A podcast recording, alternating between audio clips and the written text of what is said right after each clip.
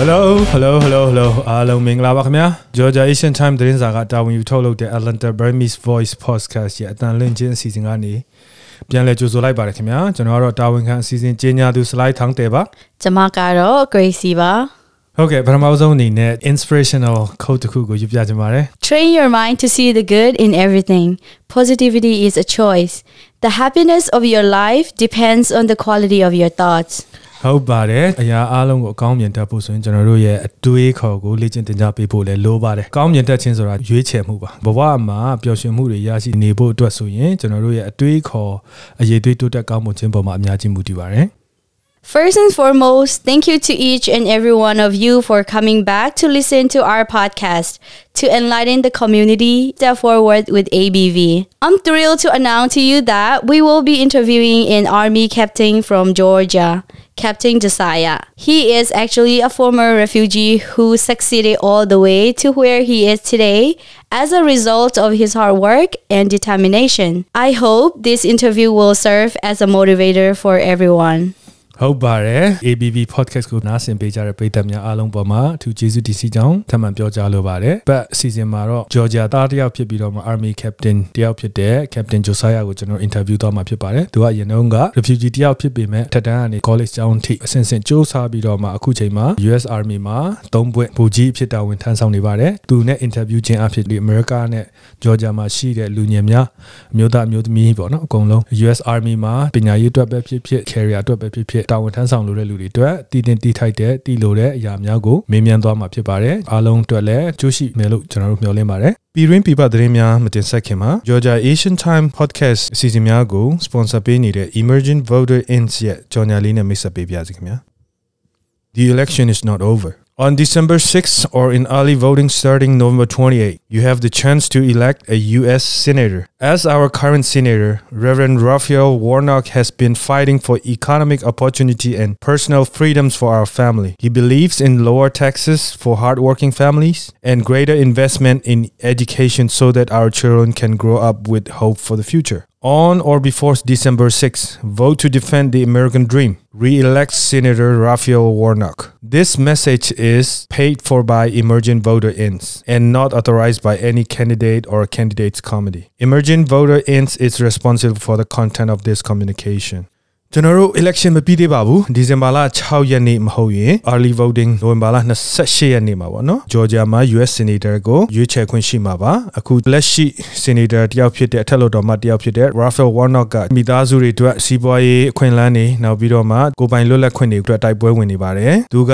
အလုပ်စ조사တဲ့မိသားစုတွေအတွက်ခွန် short ပေါ့ပေးရေးနဲ့ကလေးတွေပညာသင်ကြားရေးအတွက်ပုံမို့ပြီးတော့မှယင်းနှီးမြုပ်နှံဖို့အတွက်ကိုအလေးထားပြီးတော့မှဆောင်ရွက်နေတဲ့သူတယောက်ဖြစ်ပါတယ်ဒီဇင်ဘာလ6ရက်နေ့ဒါမှမဟုတ်ရင်လည်းအဲ့ဒီမတိုင်ခင်မှာသွားပြီးတော့မှကျွန်တော်တို့ရဲ့ American Dream ကို vote ချင်းအဖြစ် defense ကြပါစို့ Senator Raphael Warnock ကိုပြန်လည်ပြီးတော့မှရွေးချယ်ကြပါစို့ဒီ message က Emergent Voter Inc ကနေပေးတာဖြစ်ပါတယ်ပြန်ပေါ်ဝင်သူတော်တော်ကောင် committee ကတော့လည်းကောင်းခွင့်ပြုတာမဟုတ်ပါဘူးဒီကြော်ညာကို Emergent Voter Inc ကနေပြီးတော့မှတာဝန်ခံပြီးတော့မှထုတ်လွှင့်တာဖြစ်ပါတယ်ကျေးဇူးတင်ပါတယ်ဟုတ်ကဲ့ကျွန်တော်တို့သတင်းစီစဉ်များကိုတင်ဆက်မှာဖြစ်ပါတယ်ပထမအဆုံး Georgia သတင်းတစ်ပုဒ်အနေနဲ့ Georgia မှာရှိတဲ့မြန်မာလူငယ်တွေဥဆောင်ပြီးတော့မှ Director ကိုပေါက်ရိုက်ကူးတဲ့မတောက်မီသောမိုးခရေစကားယုံတင်ပြသပွဲကိုနိုဝင်ဘာလ16ရက်နေ့မှာကျင်းပခဲ့ပါတယ်6ပွဲပြသခဲ့ပြီးတော့မှလူရှင်များအနေနဲ့စားစရာများရောင်းချပြီးတော့မှပါဝင်တဲ့အတွက်လူငွေရောင်များစွာရရှိခဲ့ပါတယ်မတောက်မီသောမိုးခရေအတွက်ကိုအလှငွေ9000ကျော်ရရှိခဲ့ပြီးတော့မှတခြားဒီအစားတောက်ရောင်းချခြင်းအပြင်လည်းအလှငွေထောင်နဲ့ချီပြီးရရှိခဲ့ပြီးတော့မှမြန်မာပြည်နှံ့ကိုခွဲဝေလှူဒန်းသွားမယ်လို့သတင်းရရှိပါတယ်ခင်ဗျာ ဆက်လက်ပြီးတော့2024မှာထုတ်လုပ်တဲ့ဖုန်းတွေအားလုံး USB port C ကိုအသုံးပြုဖို့ရောပသမဂ္ဂကတရားဥပဒေသတ်မှတ်ထုတ်ပြန်လိုက်တဲ့အကြောင်းနဲ့2024မတိုင်ခင်မှာ iPhone တွေမှာ USB port C အသုံးပြုမဲ့အကြောင်းကိုတင်ပြချင်ပါတယ်။ယခုလောလောဆယ် iPhone တွေမှာ Lightning cable ကိုအသုံးပြုပြီးဖုန်းအားကိုသွင်းရပါတယ်ခင်ဗျာ။ဥရောပသမဂ္ဂကနေ2024ရာနေစပြီးတော့ဥရောပမှာရောင်းတဲ့ဖုန်းတွေအားလုံး USB port C အားသွင်းတဲ့ဖုန်းဖြစ်ရမယ်ဆိုပြီးတရားဝင်သတင်းထုတ်ပြန်လိုက်ပါတယ်။ 2024ရက်နေ့စပြီးဥရောပမှာရှိတဲ့ iPhone တွေအားလုံး USB port C ကိုအသုံးပြုရပါလိမ့်မယ်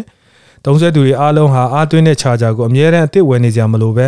အားလုံးတန်းတူညီတူသုံးခွင့်ပြုရမယ်လို့သတင်းထဲမှာထုတ်ပြန်ပါတယ်။ iPhone တွေမထွက်ခင်ကြိုတင်ပြီးတော့မှသူများသိအောင်အမြဲတမ်းဖွင့်ပြတတ်တဲ့ Minchico ရဲ့ပြောပြချက်အရ iPhone တွေမှာ USB port C ကို2024မတိုင်မီအသုံးပြုနိုင်မယ်လို့ဆိုထားပါတယ်။တေချာနေတာကတော့ကျွန်တော်တို့2024မှာထွက်လာမဲ့ဖုန်းတွေမှာ USB port C အားသွင်းတဲ့အားတွေရှိလာမှာဖြစ်ပါတယ်။သုံးဆွဲသူတွေအတွက်တော့သတင်းကောင်းပေါ့နော်။ဟုတ်ကဲ့နောက်သတင်းတစ်ပုဒ်အနေနဲ့မျိုးသမီးနဲ့ကလေးသူငယ်များကြမ်းပတ်မှုပပျောက်ရေး16ရက်တာ campaign ပေါ့နော် To end violence against women and children in Myanmar ဆိုတဲ့လှုပ်ရှားမှုကိုမြို့သားညီညွတ်ရေးအစိုးရဦးဆောင်မှုနဲ့နိုဝင်ဘာလ25ရက်နေ့နာနဲ့10နာရီမှာ NUG သမရအကြီးနဲ့ NUG ဝန်ကြီးချုပ်ပြီးတော့မှ CRPH ဥက္ကဋ္ဌတို့ရဲ့ဖွင့်မိန့်ခွန်းပြောကြားခြင်းဖြစ်ကျွန်တော်တို့စတင်ခဲ့ပါတယ်ဒီ campaign ဟာ NUG အစိုးရဦးဆောင်မှုကနေပြီးတော့မှနိုင်ငံတကာမှာရှိတဲ့တက်ကြွလှုပ်ရှားသူများအားလုံးတက်ကြွစွာပါဝင်ဆန္ဒထုတ်ဖော်နေတဲ့ campaign ဖြစ်ပါတယ်ကျွန်တော်တို့ USA မှာလည်းဒီဇင်ဘာလ3ရက်စနေနေ့မှာ Washington DC မှာဆန္ဒထုတ်ဖော်ဖို့ရှိပါတယ်စနေနိုင်ခွဲကနေပြီးတော့တနင်္လာခွဲထိကိုကျွန်တော်မြန်မာစစ်တပ်မှုရုံးရှေ့ကနေစမှာဖြစ်ပါတယ်အဲ့ဒီဟာပြီးသွားရင်တနင်္လာခွဲကနေ2နာရီခွဲထိကိုစူပေါင်းချီတက်ပြီးတော့မှ2နာရီခွဲကနေ4နာရီခွဲထိကိုအိမ်ဖြူတော်ရှေ့ White House ရှေ့မှာ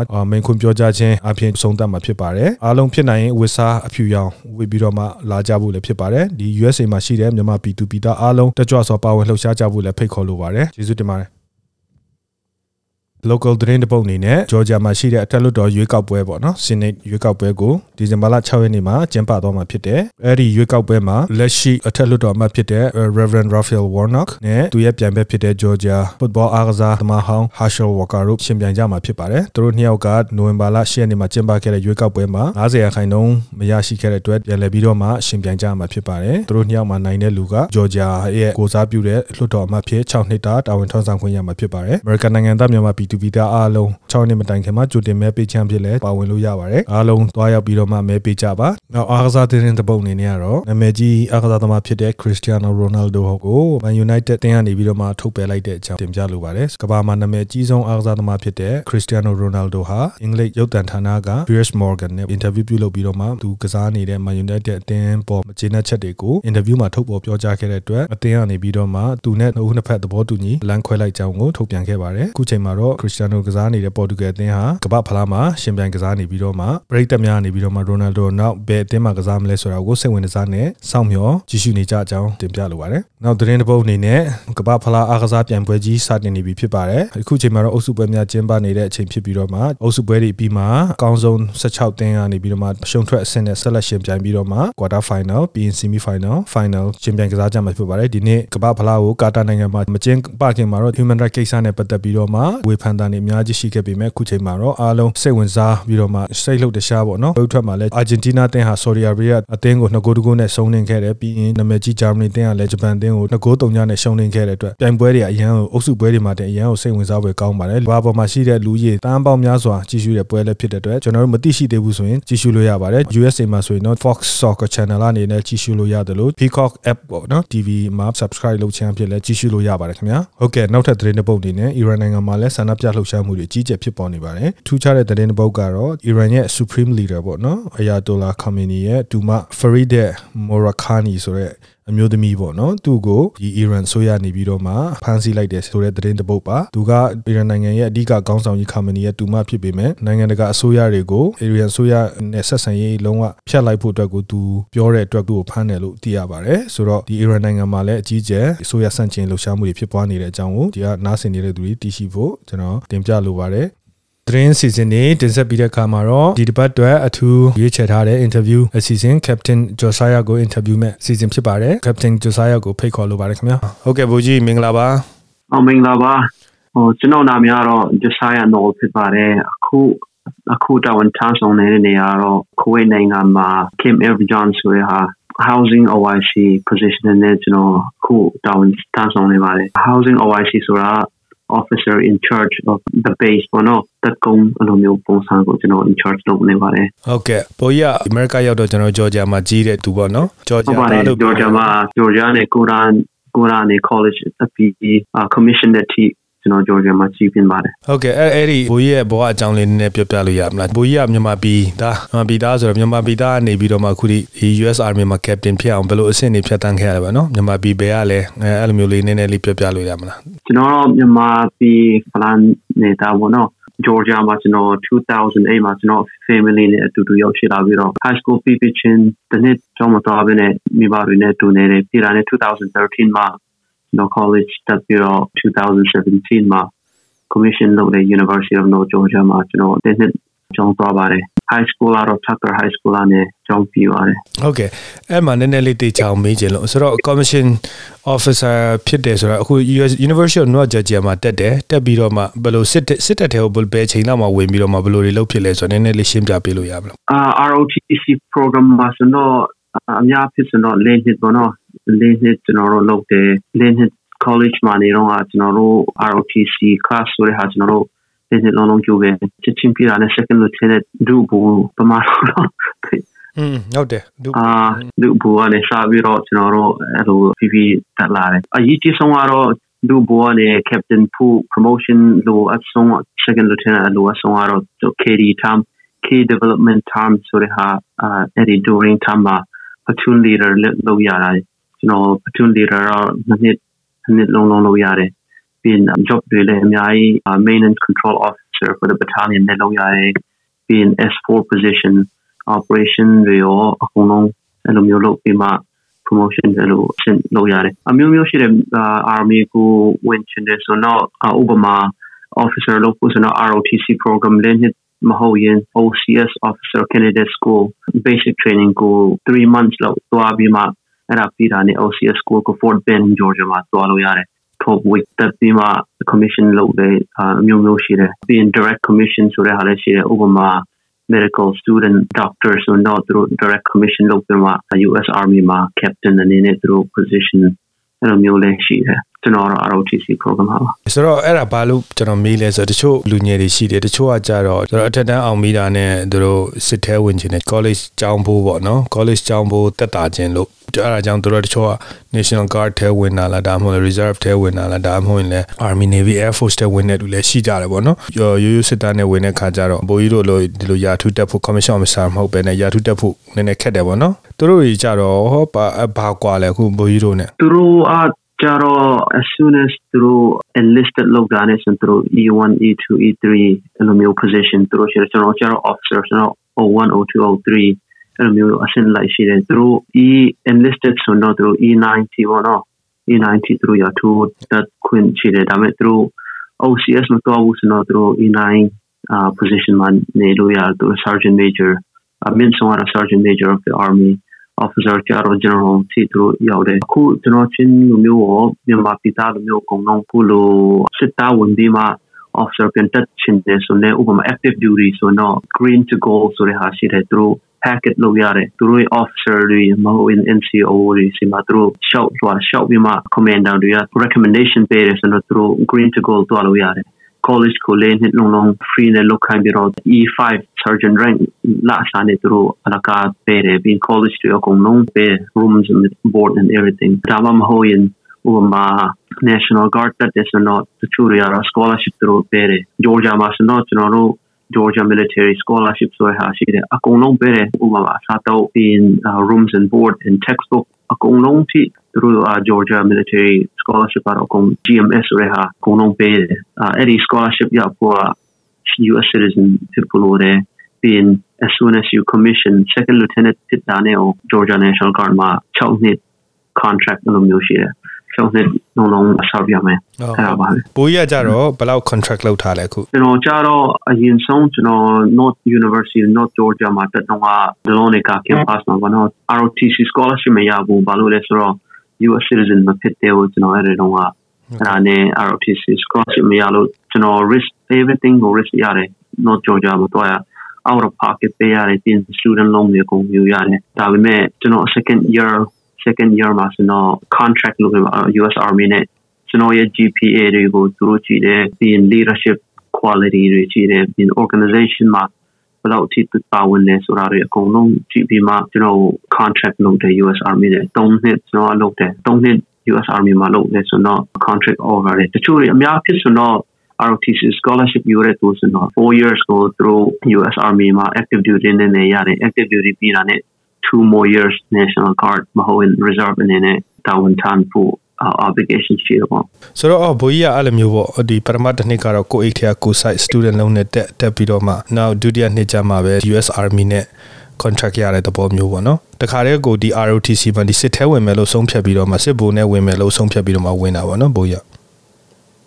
ဟုတ်တယ်ဟုတ်တယ် so အာကျွန်တော်ကတော့ ROTC scholarship မရတော့ဘူး sophomore year ဖြစ်ပြီးဆိုတော့ကျွန်တော် ROTC scholarship apply လုပ်တော့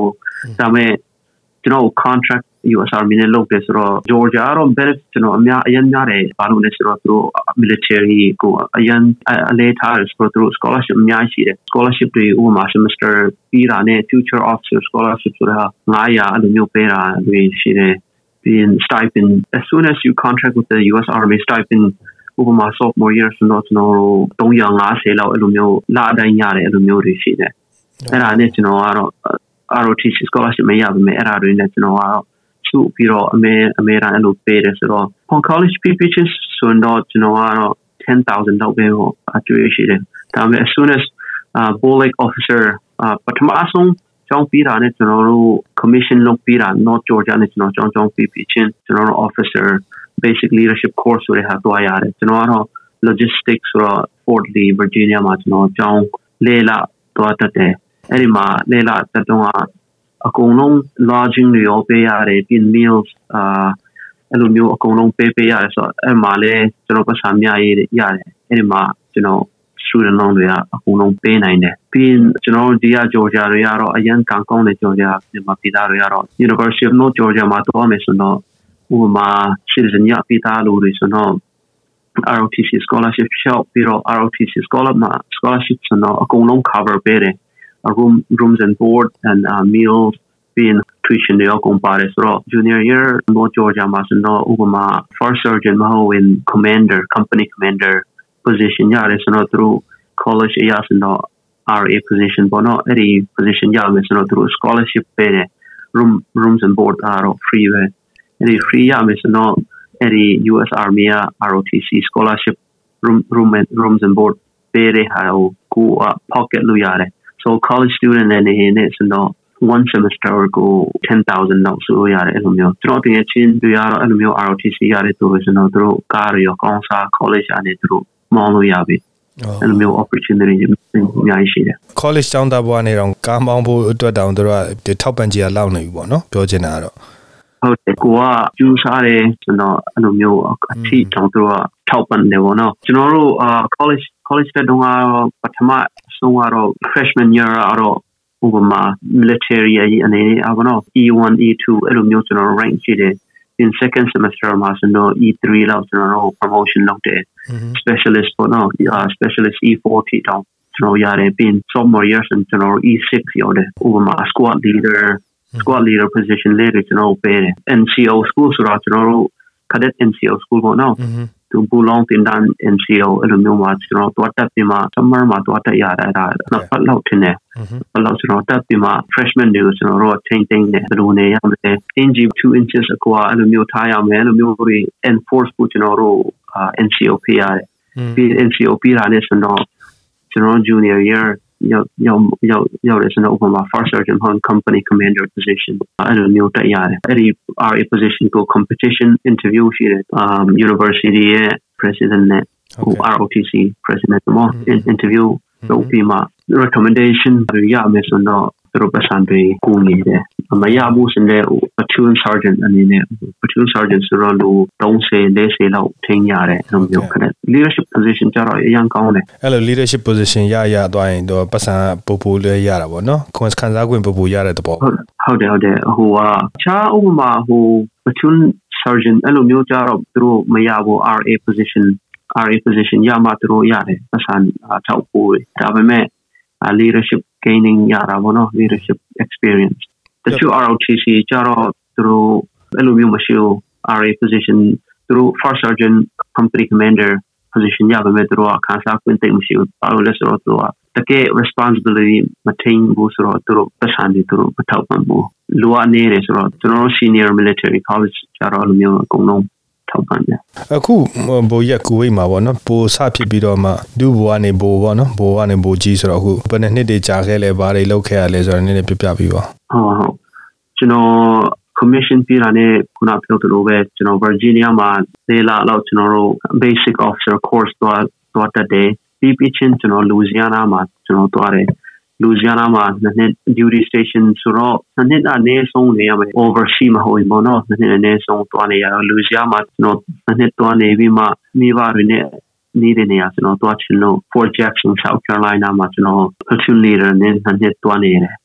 ပြီးပြီးချင်း Virginia ပြန်သွားတယ် Captain Career Course Captain Career Course တော့6လကြာတယ်6လနေရတယ်ပြီးပြီးချင်းကျွန်တော် Kuwait သွားဖို့ရတယ် Kuwait အားကျတော့မိမယူလို့မိမနဲ့ dependence တွေတူတူသွားလို့မရဘူးဆိုတော့တစ်နှစ်ပဲဟိုက extension မလုပ်ဘူးဆိုတော့တစ်နှစ်တစ်နှစ်ပဲနေရတယ်ကိုကြတော့ပြီးပြီးချင်း duty station interview တွေလုပ်ပြီးမှ next duty station သွားရတာပေါ့အများပြတော့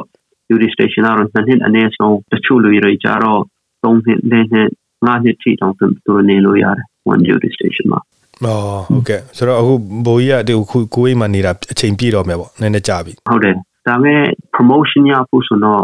ဟိုမှာ do first lieutenant second lieutenant ဆိုတော့သူတို့ promotion ရဖို့အားတော့အဓိက key development time ဆိုတဲ့ဟာလိုတယ် key development position ကတော့ platoon leader position လိုတယ်အဲ့ဒီ platoon leader position မရတော့သူ promotion လုပ်မရမပြီးဘူးဆိုတော့အဲ့လိုပဲကျွန်တော်တို့ captain မှာလည်း key development time ကတော့ company commander position ဖြစ်တယ် company commander position အဓိကကျွန်တော်တို့မရဘူးဆိုတော့ next major promotion မရအောင်အာအဲ့ဒါလေး MOS နဲ့ being officer ကျွန်တော်တို့ duty duty description ပေါ်မှာမူတည်တယ်ပေါ့နော်ဥပမာကျွန်တော်ဆို logistic logistic တွေအဲ့လိုမျိုး KD our KD key development time uh, company command time ဒါပေမဲ့ military intelligence officers တော့ သူတို့ KDR အဲ့လိုမျိုးမဟုတ်ပြန်လို့သူတို့က battalion ဟွန် brigade S2 position မှာသူတို့တစ်နှစ်လောက်အနည်းဆုံးနေပြီးမှအဲ့ဒါသူတို့ရဲ့ key development time ပြီးသွားတယ်အဲ့ဒါ MOS ပုံမှာမူတည်တယ်ဟုတ်ဆိုတော့ဘိုးကြီးကတော့ဘယ်လောက်ထိစစ်တပ်ထဲမှာလှုပ်ဖို့စိတ်ကူးထားတာရှိလဲတော်တော်ကြာကြာ carrier အနေနဲ့ရွေးထားတာလားဘယ်လိုသဘောရှိလဲဟုတ်တယ်အာ military military မှာတိုင်းကမှာတော့လူတိုင်းကအနှစ်20လောက်ဖို့သူတို့ပြန်စီစီကြမှာနော်ကျွန်တော်တို့ goals တွေအများကြီးရှိတယ် ကျွန်တော်လည်း goal အများရှိတယ်ကျွန်တော် goal ကတော့အနှစ်20လောက်လုပ်ဖို့နော်ကျွန်တော် goal လောက်ထားတယ်ဒါပေမဲ့မိသားစုနဲ့အရင်ဆိုင်နေမိမရောမိဘတွေရောမိကိုမောင်မတွေရောစဉ်းစားရတယ်ဆိုတော့အာအနှစ်20လောက်တာလေသူတို့နဲ့အမေရန်ကွာရတယ်ကျွန်တော်ကတော့ခုငါးနှစ်ပဲလုပ်သေးတယ်အဲ့ဒါတော့မှ duty station လေးခုငါးခုလောက်ကျွန်တော် move ပြီးဆိုတော့အရင်များပြီ Georgia ဆိုတော့တခါတလေပဲကျွန်တော်ပြန်လာနိုင်တယ်မိမ family ပေါ်မှာမူတည်တယ် family အရေးကြီးဆုံးပဲ military position ဥပမာအရင်အောင်မြင်တဲ့ leadership ဒီကျွန်တော်တို့တွေ့မယ်ကြည့်မယ်ဆိုတော့သူတို့ကဘာလို့အောင်မြင်လဲဆိုတော့ family support မဲရညာလို့အဲ့ဒါအောင်မြင်ခြင်းပဲသူတို့အတွက်ဆိုနေ family support လုပ်မယ်ဆိုတော့ဖြစ်နိုင်တယ်ဆိုတော့ အနှစ်20တော့လုပ်ချင်တယ် lieutenant colonel talent commander အထိကျွန်တော်လုပ်ချင်တယ်အာဒီမှကျွန်တော် future တော့ဘယ်သူမှပြောလို့မရပါဘူးကောင်းတယ်ကောင်းတယ်ဆိုတော့ဒီမှာနားထောင်နေတဲ့အဓိကအဖြစ်မိဘတွေရောဖြစ်ဖြစ်ပြီးတော့မှလူငယ်တွေပေါ့နော်စစ်တဲဝင်ခြင်းတဲ့လူတွေရောဘလို့နောက်ဆုံးအနေနဲ့အကြံပေးခြင်းလဲမြန်မာပြည်သားတွေကျွန်တော်တို့ဒီအတိုင်းပဲကျွန်တော်တို့အခက်ခဲတွေများများစွာနဲ့ကျွန်တော်တို့ဒီ US နိုင်ငံကိုရောက်လာတယ်ရင်ဆိုင်ပြီးမှအခက်ခဲရင်ဆိုင်ပြီးမှကျွန်တော်ချီးပင်းလာတယ်ပေါ့ US နိုင်ငံမှာဘာမှမရှိဘဲနဲ့ဟိုမှာ 100 dollar လောက်ပဲကျွန်တော်တို့မိသားစုစတော့အဲ့လောက်ပဲရှိတယ်ကျွန်တော် US နိုင်ငံမှာ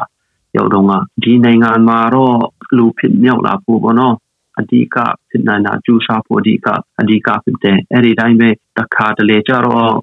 ကျူစာယုံနဲ့မရတဲ့နေရာရှိတယ်ဥပမာအလုပ်လုပ်ဖို့စတော့ military background သူတို့ကအများအားရှိတဲ့ဥပမာ application တွေကြည့်မယ်ဆိုတော့